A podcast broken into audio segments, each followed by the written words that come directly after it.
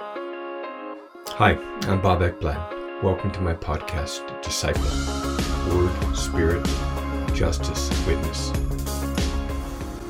Today I want to talk with you about the idea of a no barrier church, which is something that we at Tierra Nueva are describing ourselves as. Um, many of the people that are involved in our ministry are either still in active addiction or in some stage of their recovery process. And in both cases, people are accustomed to dealing with barriers to receiving or keeping their housing and other services, parental rights, and employment. And people also assume barriers are keeping them as outsiders from church and even separated from God. Perceived barriers blocking access to God and church must be deliberately identified and torn down. And this is so urgent right now.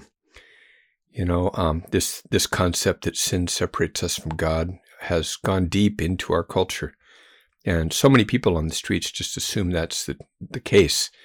And because uh, of their lifestyles and their pasts, they often assume that they're not welcomed in churches. However, in the recovery movement, that's true as well.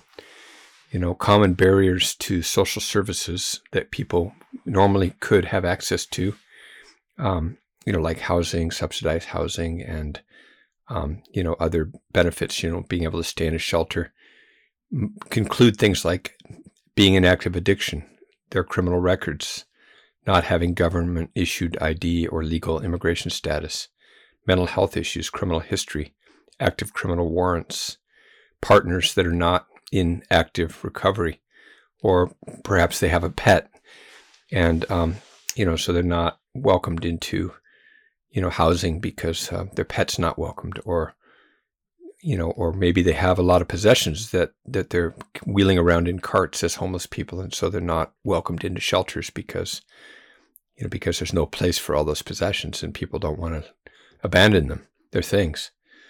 Anyway, many people who attend Tierra Nueva have themselves been through, you know, all of these, uh, you know, all of these barriers and have to face them and and and find their way through them, and uh, often have been blocked by them, you know, by the society. And they've been through detox, they've been through inpatient, residential, and outpatient treatment programs, sometimes many many times. And some come who are enrolled in Skagit County's alternative alternative sentencing program called Drug Court, which is actually a great program. You know, people who have committed crimes that are nonviolent offenses that, that involve um, that are related to their drug addiction, they can apply for this, and uh, they have to uh, plead guilty to some of the charges. Uh, you know that whatever charges their public defender have negotiated that they that they plead guilty to, and then um, instead of doing the time, that time is is you know they're given a certain sentence, but that um, sentence is hanging over their heads while they're in drug court. So if they don't comply, with drug court, then the, they have to go to prison.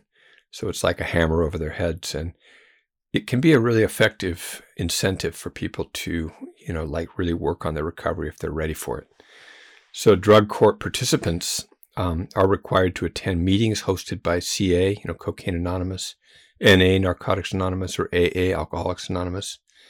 And then they are uh, subjected to random UAs. They have to be ready to receive a text at any time to go and do a UA at a at a the facility that deals with drug court, and um, and if their if their urine analysis shows that they're not clean, then they um, often are given time in jail, or um, depending on on the level of their relapse, they may, may they may be sent they may go and do their time in prison. So um, anyway, relapsing or failing to meet drug court requirements, um, you know, can also lead to court mandated treatment, which would be maybe one of the better options. Or if they are kicked out of the program, that means like, I mean, that's really serious, and and their whole lives are thrown into disarray because they've got to do a bunch of time. Anyway, um, churches are often viewed as even higher barrier places than um, you know than homeless shelters and you know and uh, staying in drug court. Um, and people assume that uh, that they're going to be excluded you know, from the church for all kinds of reasons. Like, and we are seeing at Tierra Nueva the urgency of deliberately presenting ourselves as a no barrier church, and uh, and we do that through seeking to welcome vulnerable people in our community, those who are marked by rejection. People um, that come, you know, that are on the streets that we invite to our church, or just people that are at large in our society, usually assume that they're going to be judged and outright rejected if they open up and they reveal their true lives to people in a church. And their natural inclination is to avoid church altogether. And um, but their default is to self-protect, hiding their true selves, their past histories, and their current life situation. You know, single moms, for instance, they would expect rejection um, for bringing their out of control kids. Others would assume that church people would exclude them for being an unmarried couple, or for smelling like weed, or for being a smoker or a vapor, or living in their car or on the street, or using profanity, or frequenting casinos, or struggling with a mental health disorder, or being ignorant or unsure about the Christian faith, or not knowing the Bible, or, or being overweight, or having active warrants, or certain tattoos or having children in foster care, or having had abortions, or their gang affiliation, or undocumented status, or, or so many other things, being a sex offender for sure. And um, these prejudices are regularly reinforced by the media, who remind people of the culture wars that are happening between the left and the right in North America and around the world. Um, that and these the media often highlights how, that many professed Christians have positions against abortion, against uh, LGBTQ people, um, against gay marriage, you know, tough on crime, um, anti-immigrant or pro-border wall, that kind of thing. And so, you know, lots of people they hear that and you know, and they they maybe assume that all Christians are like that because that's the bad press that the Christians are getting. And sadly, people's general perception of Christians as moralistic, legalistic and hypocritical is continually being reinforced by the actual behavior of Christians and, and by the media. And um, a friend of mine who had spent over 25 years in prison recently texted me his view of church. Quote, he, he says, um, If you tasked me with finding a good person in a million, but I could only hunt at churches or prison, I would choose prison because no one pretends to be good there. In fact, people exaggerate their badness in prison, and in church, everyone presents as if they're on the path. I just find true convicts more honorable than rank and file Christians, and that certainly is true in their leadership. Unquote. And what a tragic assessment. And um, when I read that at our Tierra Nueva church this last Sunday, everyone in our congregation, they were just nodding their heads and, yeah, I mean, that's how they see it. Um, so, you know, um, this whole language of of no a barrier, you know, low barrier is a term that is being used now in um, homeless shelters and you know uh, different different circles that are trying to meet the needs of some of the fentanyl addicts that are out in our um, community right now that are that are these younger people who are addicts. You know, a low barrier shelter would be a place that would allow people to come in who don't have ID or who are still actively using or who have a pet or who have, you know, a partner who's also using. And um, it's great that there are low barrier places because that is um, allowing many people to access services who in the past they would have been excluded um, and maybe are still excluded by certain you know certain organizations, certain shelters, I guess, um, and um, and then just the idea of a high barrier setting. Um, you know, there there are um, places, you know, like uh, like inpatient treatment centers or you know households that help um, that house people and provide support for people in recovery uh, to kind of continue to go through their uh, program and work on relapse pre- prevention. Um, you know that um, these kind of places they need to have rules. Um, you know, they need to make sure that people aren't using because if one person begins to use in a house, you know that can throw off the whole everyone else who's who's really working hard on their recovery. So places that require um, random UAs, you know, and um, and that and that really um, have strict rules, and that would mean people who are using would have to leave the house. You know, those places are needed, and I'm not. I'm certainly not against that. I think the problem comes when, um, you know, when when the church is is viewed as a high barrier kind of place, which it often is, or when um, recovery movements are uh, are directly associated with a church, and um, you know, for years, Tierra Nueva had New Earth Recovery as as part of it. I mean, New Earth Recovery is a, just a beautiful ministry of uh, that provides housing and a whole program that uses what's called the Genesis process to help people um, who have been through inpatient treatment, you know, just kind of maintain their sobriety and, and continue forward in their recovery, you know, through uh, learning skills t- to identify when they could relapse. And and it's a faith-based organization. And anyway they were part of Tierra Nueva but one of the difficulties that I saw was um, that if um, if people's housing is contingent upon them being in compliance you know with you know with the recovery um, with the rules that are a natural and important kind of rules for you know for a inpatient facility then um, you know, it's um, it's really that's at odds with you know with the pastoral role of being able to um, hear people's confessions and talk with them about their uh, you know their their struggles and maybe their um, their relapsing that that's going on. Like if I'm the head, if I'm a pastor who's running an inpatient treatment facility, it's not in people's interest to tell me the truth about their situation. They're going to want to hide that if um, telling the truth is going to mean they're going to be, you know, they're going to have to leave the facility. And if I'm, a, you know, if I'm a pastoral worker in a church that, you know, that has um, a recovery movement, maybe I'm not, you know, the head of that movement or even directly associated, you know, uh, with it, but am I to keep that information from my colleague who's, you know, running the clean and sober house? You know, um, it's like just the whole question of pastoral discretion. You know, when people confess um, what they're really going through, it, it's it's critical for pastoral people to maintain confidentiality and and just anyway, just mixing um, recovery and and you know faith formation discipleship is you know creates a lot of problems.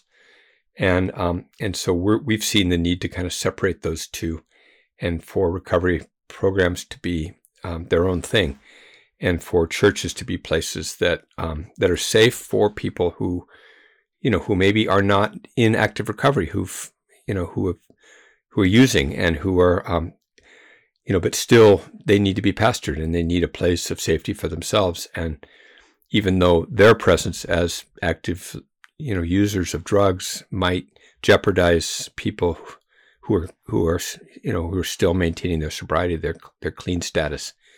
Um, I mean, that's a reality. That's one of the problems that we have with our church. Some have said, you know, Tierra Nueva is not a recovery church, you know, because um, there are people that come in there smelling like weed, you know, or there are people actively, you know, using different drugs, and that can trigger uh, someone who's in the recovery process. And so, you know, people have been, some people have have have criticized us in that way, but our idea, our thought is that no, we need to be um, a safe place for um, people that are kind of um, entering entering into into a, a, process of you know discipleship and of conversion, and which we hope and pray will eventually lead to their sobriety and their you know their living um, in active um, recovery, you know, working on their drug addiction. And you know, and so I guess that's a choice that we've made is to is to be a no barrier church rather than um, even a low barrier church. A low barrier church would be that we'd still have barriers that would be clearly stated, like like a, a local low barrier, um, you know, facility that's um, that's a recovery cafe that just started in our community. They require that people are 24 hours clean in order to come into their facility. Now we would never do that because um, that would exclude a lot of people, and and one of the things that we wouldn't want is um, we wouldn't want people to, you know, if we declare ourselves too much on the side of recovery, then people who are actively using or who have relapsed aren't going to feel um, safe to share with us that their true status, that maybe they're using and they're and they're not clean anymore. And we want um, people to to experience. Um, they want that we want them to know that that we're safe to come to and to be um, naked and unashamed, so to speak, um, free to you know to tell us what's up. We don't want people hiding, um, you know, or pretending. We want an environment of transparency and authenticity in our church. So, um, in order for us to have that, we need to model that ourselves. We need to model transparency and authenticity. And we need to overtly welcome people um, who are coming in off the streets who are going to be expecting us to be, um, you know, a high barrier church or perhaps, uh, you know, a recovery, overly recovery, recovery friendly place that is, you know, too invested in people's recovery.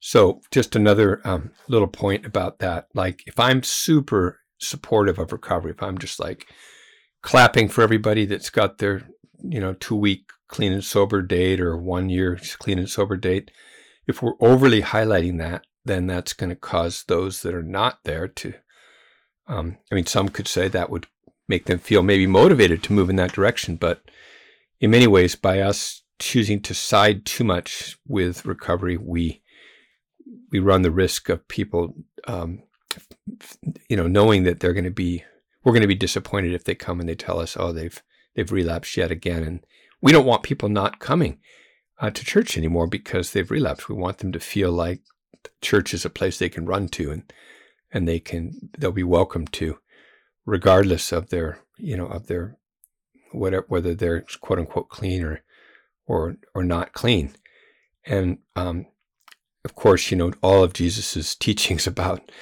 you know, just embracing those that were unclean, you know, touching the lepers. Um, you know, it, it, you know, we think about those those texts and how Jesus was breaking those rules left and right in his day, and the equivalent of those sorts of rules definitely are, um, know, are visible in our recovery culture. Anyway, um, so people coming in off the streets into our ministry or any church they need positive, respectful eye contact from people who express authentic, non judgmental presence. I mean, that is so critical. Um, barriers that block people from access to church must be deliberately confronted um, through establishing a culture of welcome to people just as they are. And we need to be able to state that, like right from the front, uh, you know, like welcoming people at the door or even outside the door in the parking lot or just as we see them coming from a distance, um, speaking welcome um, to them, um, you know, in, in different ways. From the front and um, at the back, creating an environment of no judgment that is consistent from start to finish. And um, remembering also that when we reward um, compliant sort of behavior, you know, when we celebrate publicly, like people uh, quitting weed or or whatever it might be, the risk is is that we're dissing other people that aren't you know that aren't at that place yet, and we don't want to do that. We want um, we want there to be a, a, a, we want our our church to be an environment of you know um, of just being op- of openness and honesty. So this means not identifying too overtly with typical recovery culture and even overtly sometimes disassociating from its legalism um, without, though, condemning the need for higher barriers uh, when people um, need them so that they can be protected when they're in recovery. So, so we're not, um, you know, we're not condemning the need for that, but we're not associating ourselves from the legalism, which is often um, very present and sometimes needed. So, anyway, we, in contrast, announce Jesus as Savior of the world, friend of sinners, pursuer of the forsaken and the lost, forgiver of our sins 70 times 7, canceller of our debts, uh, the one who qualifies the disqualified. You know, we um, we work really hard at trying to communicate this, and you know, a, a powerful scripture that um, we were just going over in the park today with a group of people, and most of whom were from drug court, is um, Romans chapter eight. Such a beautiful text, and um, you know where it says, um, you know, what shall we say to these things? If God is for us, who is against us? He who did not spare his own son, but delivered him over for us all, how will he not also with him freely give us all things? Who will bring a charge against God's elect? God is the one who justifies. Who is the one who condemns? Christ Jesus is he who died, yes, rather, who was raised, who is at the right hand of God, who also intercedes for us. So he's not going to be condemning us. He's the one who intercedes for us. He's our celestial defender, we say to people, um, in contrast to the, you know, the county public defender. Who will separate us from the love of Christ? Who? Will tribulation or distress or persecution or famine or nakedness or peril or sword? You know, um, I was telling the story today of uh, how one time in the jail I was I was with this Filipina woman who um, I was reading the scripture to, and when I got to the word nakedness, I was like in a visitor booth with her. She'd requested a visit from a pastor. When I got to the word nakedness, um, and um, you know, saying, you know, what can separate us from the love of God? None of these things, you know, uh, nakedness. And she said, nakedness, and she looked really surprised. And I said, Yes, I mean, nakedness doesn't separate us from the love of God. And she began to cry. And, and I said, Well, why is that touching you? And she says, Well, I'm a topless dancer. And I was like, Oh, wow, it's amazing. Like, wow, talk about um, an unexpected embrace of this text, you know, uh, personalization of this text. I would have never expected that. And I went and told Gracie, my wife, afterwards, and she was like, "Oh, but that's not what Paul was talking about." And but then the very next day, I, I went in and visited another guy, and this was like a guy that I would have called a redneck, which I I don't use that language anymore, but back then I would have said he was kind of this um, upriver guy who was uh, auto glass. Um, you know, he he replaced auto glass, and you know he he was just, he was a guy that was in there for a really serious charge, and I was meeting with him and I had read the same text to him. And when I got to this, uh, you know, will tribulation or distress or persecution or famine or nakedness separate us from the love of God? He said, nakedness doesn't separate us from the love of God. And I was like, no, um, why is that um, important to you? And he goes, well, you know that um, that um, nudist beach up on Chuckanut Drive? And I was like, yes. I mean, I've heard of this nudist beach, which is sort of on the coast between where we live in Bellingham and on the Pacific, um, you know, the on the bay, Bellingham Bay. Um, there's a place that people go. It's a nudist beach. And I said, yeah, I know about that beach. He goes, well, that's a place I regularly go. And, but, you know, so he's confessing this as something that he was embarrassed about and assumed that it was, it was, it was bad in God's eyes. And, and so he says, so nakedness doesn't separate you from the love of God. And I was like, no. And then um, Gracie was really, um, really moved by that when when it was two times in a row from two completely different people. But like um, this scripture is is really announcing that no barrier love, isn't it? And this is our main concern: is that we want people to experience the love of God with no barriers. Um, so, verse 37 But in all these things we overwhelmingly conquer through him who loved us. For I am convinced that neither death, nor life, nor angels, nor principalities, nor things present, nor things to come, nor powers, nor height, nor depth, nor any other created thing um, that could be a barrier, right? Will be able to separate us from the love of God, which is in Christ Jesus our Lord. So there you have it, a no barrier God. Um, you know, um, so Jesus, you know, is um, is really embodying this, and his the way he operated in the Gospels, you know, clearly shows us the way forward for how we need to be church. Um, so, just on another note, um, you know, um, when people come into our church, some of the other barriers that need to be brought down are um, have to do with our language. You know, we at Nueva carefully think about the language that we use in our worship songs, in our teaching, in our prayers, our preaching, our liturgy, so that it can be understandable to people who may have little formal education and um, often little to no religious culture. So most of our people haven't grown up in the church, so they don't know a lot of the lingo. You know, often people are completely unfamiliar with church culture, and so they won't understand a lot of the language, um, you know, including talk of lions and lambs, blood, um, the cross, even like everything has to be explained, and, and we assume that most everything um, needs to be to, to, be taught about and, and described and explained, um, always without any condescension, with examples that people from the streets, people that don't come from a religious culture or an educated background can identify with. The messaging about God must continually express God's unconditional, no barrier love, most visible in Jesus, which we must receive ourselves through the Holy Spirit. That love, we must receive it over and over and over again ourselves, right? Because otherwise we can't give away what we haven't received.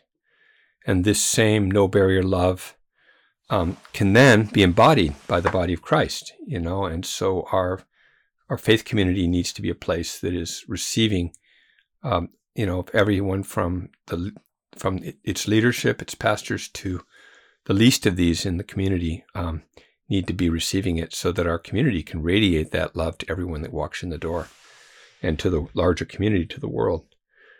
Um, so, no barrier church doesn't mean that we promote a boundaryless, anything goes, free for all space. Like um, we are committed to to really keeping creating and, and maintaining a safe, nurturing environment um, that we want to cultivate and continually guard uh, with attention given to protecting people from anything predatory, especially the most vulnerable people like children.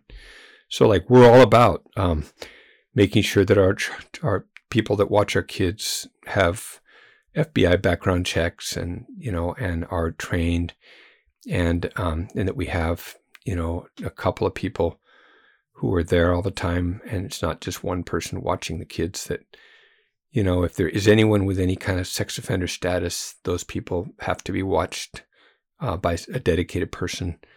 You know we're um, when it came to covid we were really committed to wearing masks and to uh, respecting the protocols for keeping people safe a lot of our people were really really vulnerable they were you know they had weaknesses due to their years of addiction and um, diabetes and just different conditions. And so, you know, we um, we we're a place that is committed to people's health, and we we so we talk about that, and we also are very careful to address legalism when it arises. Like we work to rein in hyper spiritual language that maybe people in our community might use, thinking that it's the right way to talk, thinking that it's going to please us or that it's it's truly spiritual or manifestations that people um, have, like, you know, just using a lot of, you know, language like, oh, Father God, oh, Father God, oh, Father God, or glory to God, glory to God, or hallelujah, or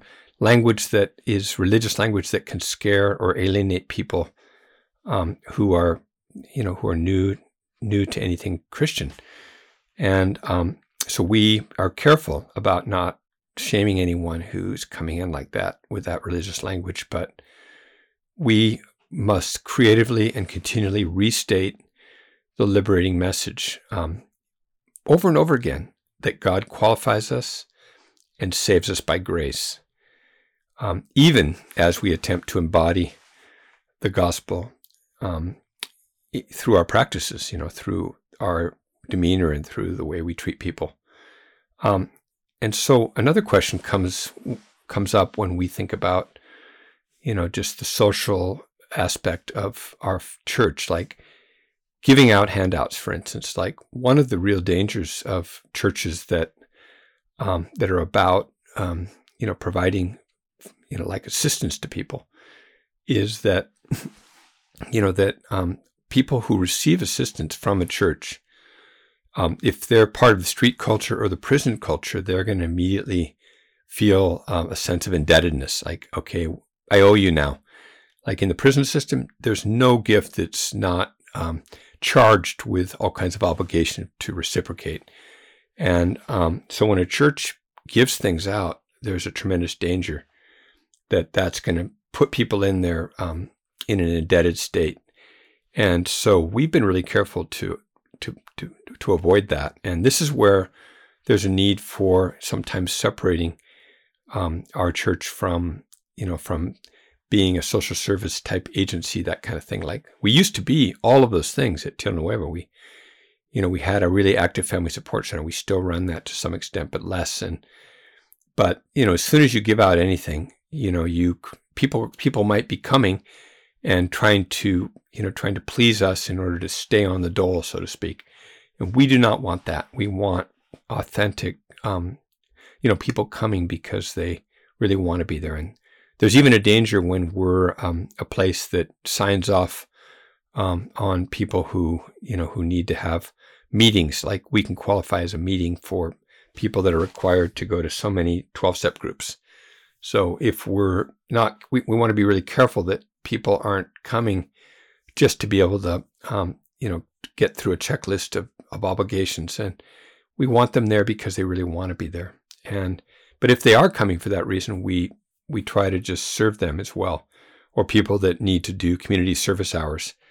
Um, you know, it's it's handy for them if they can do that, do do their hours at Tierra Nueva. But you know, we we we have to be really careful the way we finesse that because we don't want them to feel like we're using them in any way. And uh, yet we also want to have integrity in requiring that that they do the hours that you know we're signing off on. So it's a tricky balance there where we want to comply and serve people, but we don't we don't want you know to them to be in our debt, um, and we don't want them to be there just because they're you know they're they're jumping through a hoop and um, and that's the danger of recovery movements too that require that people attend a church on Sundays. Like if they're coming because they're they're you know they're meeting a requirement, then we're part of that you know higher barrier system, and and we don't want that. Anyway, so one of the ways that we deal with this also is that we end every Sunday with an open table communion service before we sit down together for soup or a potluck. And um, the way we do that is after gathering in a big circle, um, somebody leads us in through a printed liturgy, which includes this um, question and beautiful response that everyone everyone speaks out. So the leader will say, "Who is invited to this table?" And the people are invited to all speak this out. All are invited and welcome to this table, regardless of who we are, where we have come from, or how we have been living our lives. God invites us here just as we are. God's love for us is so strong that God became one of us, so that when we put our trust in Jesus, we are rescued from the rule of darkness and enter into his abundant life, even now and forever. So, the basis for our open table is Jesus himself when he celebrated the Passover with his disciples on the night of his arrest. You know, he was there um, giving um, sharing the bread, you know, his body and his blood with um, with even Judas, who um, who was he knew was going to betray him, and Peter, who he knew was going to deny him three times, and the other disciples that all ran and abandoned him, and um, and so Jesus gave his body and blood to them, and gives his body and blood to us, um, knowing that we're not qualified and that we're not compliant and so to create a bunch of hoops that people have to go through to, to partake in the Lord's Supper to us just seems, uh, doesn't make sense. And we want to bring down the barriers so that people can uh, receive the best of what um, Jesus has to offer, which is his very self that we need as medicine, as nourishment, as um, the best alternative to our drug of choice, whatever that might be, or our you know substance or addiction or idol.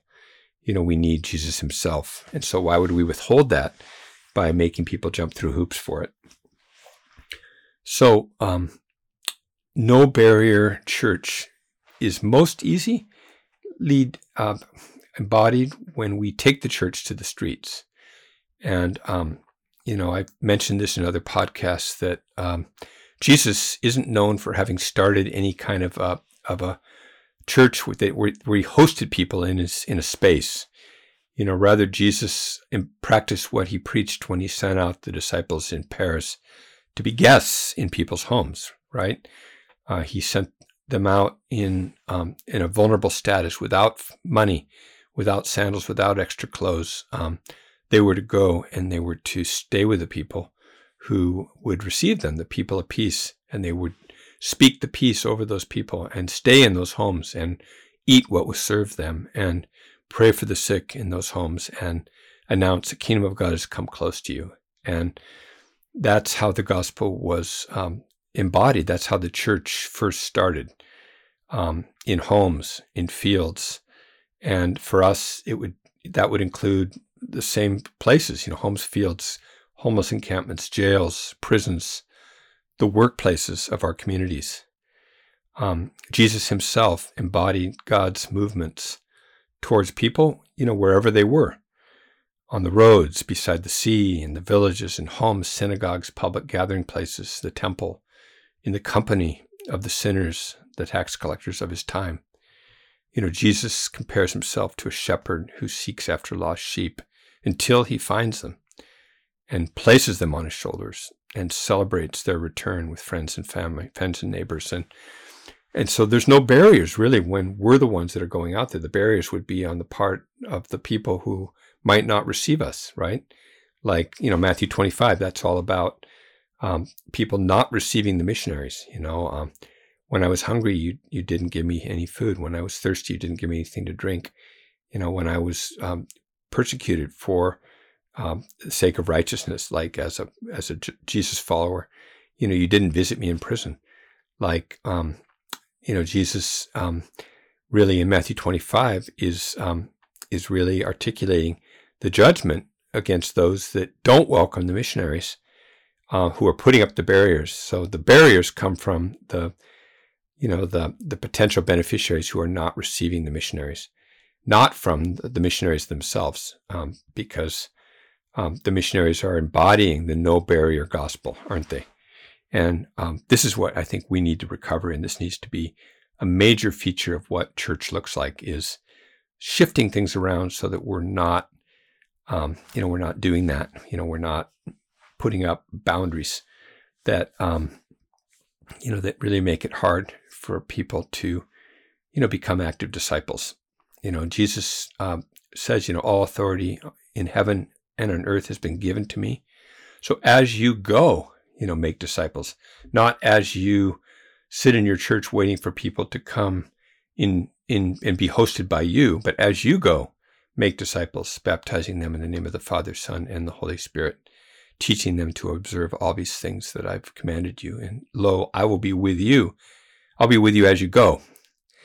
And um, and so I believe that we need to recover that that as the as the front line of what it means to be a no barrier church is a church that is uh, on legs, you know, walking, um, receive going as guests and and being welcomed um, into spaces, you know, whether that's a corner um, or an alcove, you know, where people are doing drugs or a prison's, uh, you know, pod, wherever it might be, you know, um, you know, uh, somewhere in the marketplace where we work. Um, as disciples of the Good Shepherd Jesus, you know, we seek to do this through regular outreach on the streets.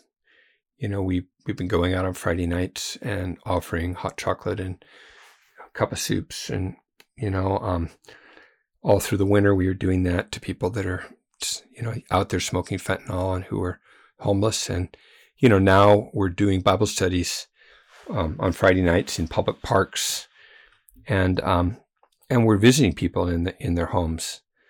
You know, being emissaries of a no barrier God is a vocation that the Holy Spirit is continually renewing and inspiring us into, leading us outside, outside the camp, across the lines of difference to the highways and the byways of our communities, you know, uh, where we welcome people to come inside into communities of inclusion. And, and certainly people need community, which is why, you know, we need places of worship. We need places that we can celebrate the Lord's Supper and, and baptisms and welcome people in and have trainings and, um, and preach the gospel and take communion and everything. So, um, may God bless you as you uh, seek to embody um, his no barrier, uh, unconditional love.